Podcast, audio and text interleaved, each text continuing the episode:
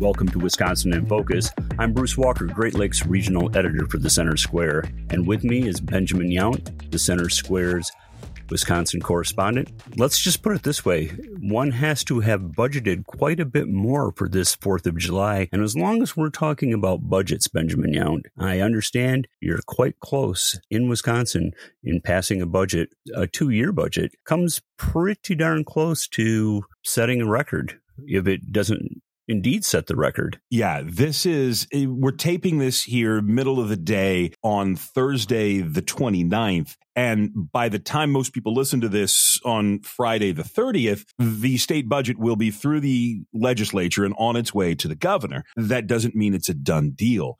The Wisconsin Senate stayed up late on Wednesday night and approved a two year, that's how we do budgets here, the biennium two year, $99 million spending plan.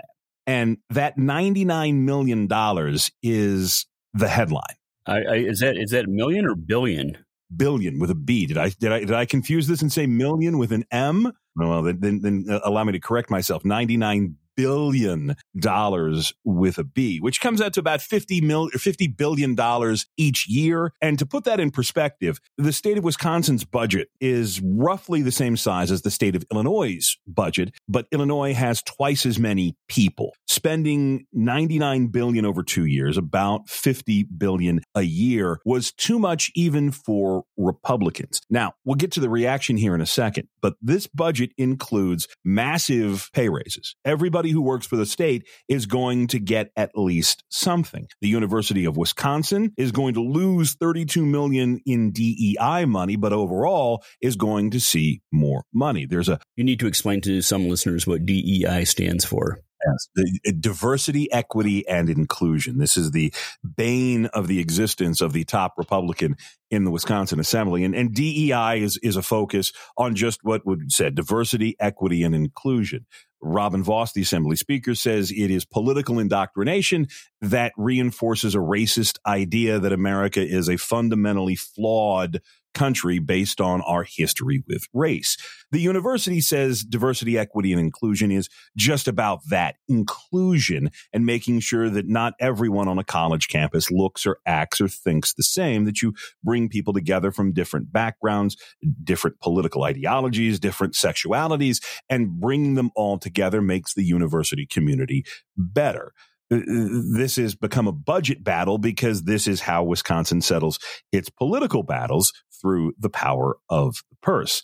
In addition to the university's money, there's a, a billion dollars more earmarked for public schools in the state. There's also hundreds of millions of dollars set aside to build roads and bridges and even sometimes other public projects. The state doesn't necessarily pay for all of a new school or hospital. That's often done at the local level, but there is some money for the building. This received what you would expect, I think. Broad support among most Republicans and condemnation among almost uh, uh, among every single Senate Democrat.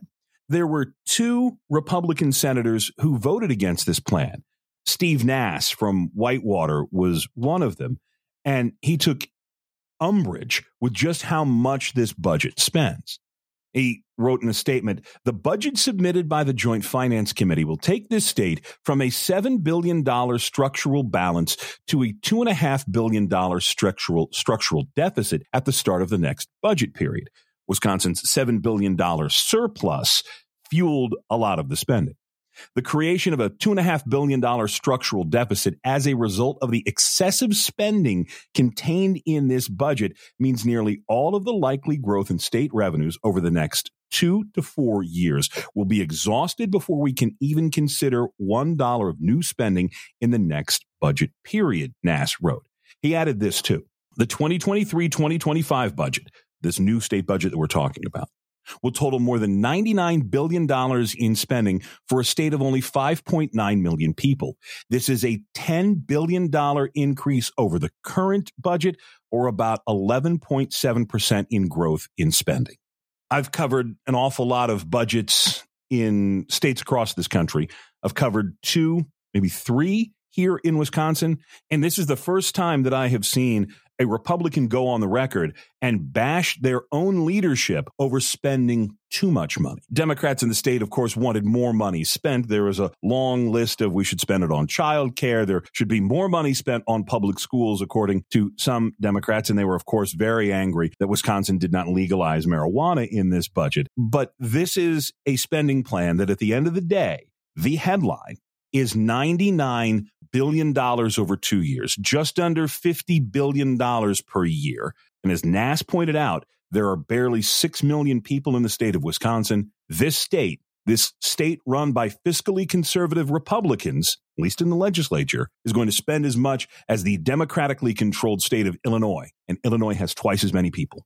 Wisconsin looks fiscally conservative. If you compare Wisconsin to Michigan, if you compare Wisconsin to Minnesota, if you compare Wisconsin's state finances to the state finances of Illinois, then yes, Wisconsin looks very fiscally conservative. Wisconsin can, Republicans, Devin LeMahieu, can can say we held the line on spending. We we we invested in our core priorities. We used one time money for one time investments. He would say, and it's all true. But at the end of the day, this is a shockingly large budget price tag. Now, Governor Evers, we wrote about this back in February. Governor Evers wanted a budget that was closer to 114 billion over two years. So again, by that kind of metric, by, hey, look, well, we didn't spend as much as he wanted to spend, this is a conservative budget. But when you compare this to a $10 billion increase over the last two year budget, then you start to realize are spending $10 billion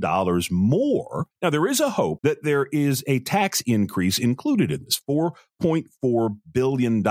Most of that would come as an income tax increase, the rest of it would come as a property tax increase. But here's where Wisconsin becomes a sticky wicket the governor in this state has very, very, very broad line item veto power.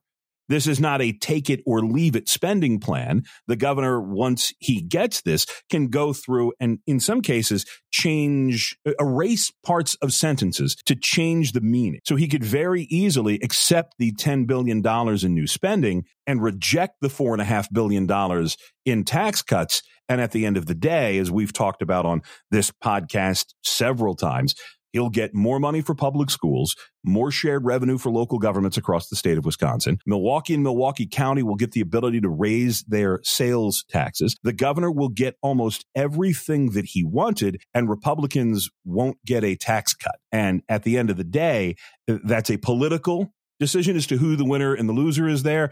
But I'll tell you that conservative organization after conservative organization say the big loser here is not just conservative Republican lawmakers, but taxpayers who are going to have to pay $10 billion more to state government. Well, yes. And a, a lot of the, the surplus that was there was from federal dollars. That is, after this year, after this budget, will no longer be there. If, if you start increasing your fixed costs and you have a surplus that has been depleted, you're, you're going to find yourself in a, a world of hurt.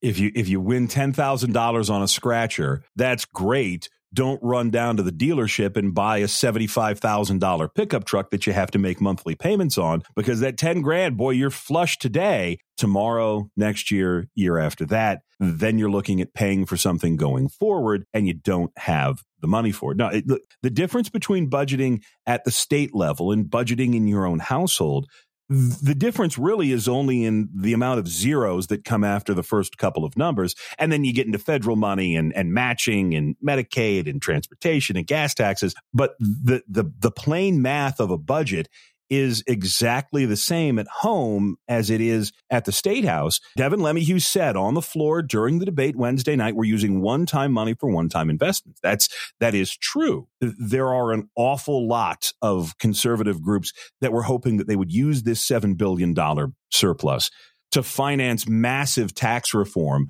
to hopefully spur something different in Wisconsin. There, there was talk of cutting or eliminating Wisconsin's income tax when the budget surplus was three and a half billion. It, it, the Institute for Reforming Government was licking its chops at the idea of seven billion dollars in tax reform. And here at the end of the day, maybe they'll get four and a half billion dollars. Listeners can keep up with this story and much more at thecentersquare.com.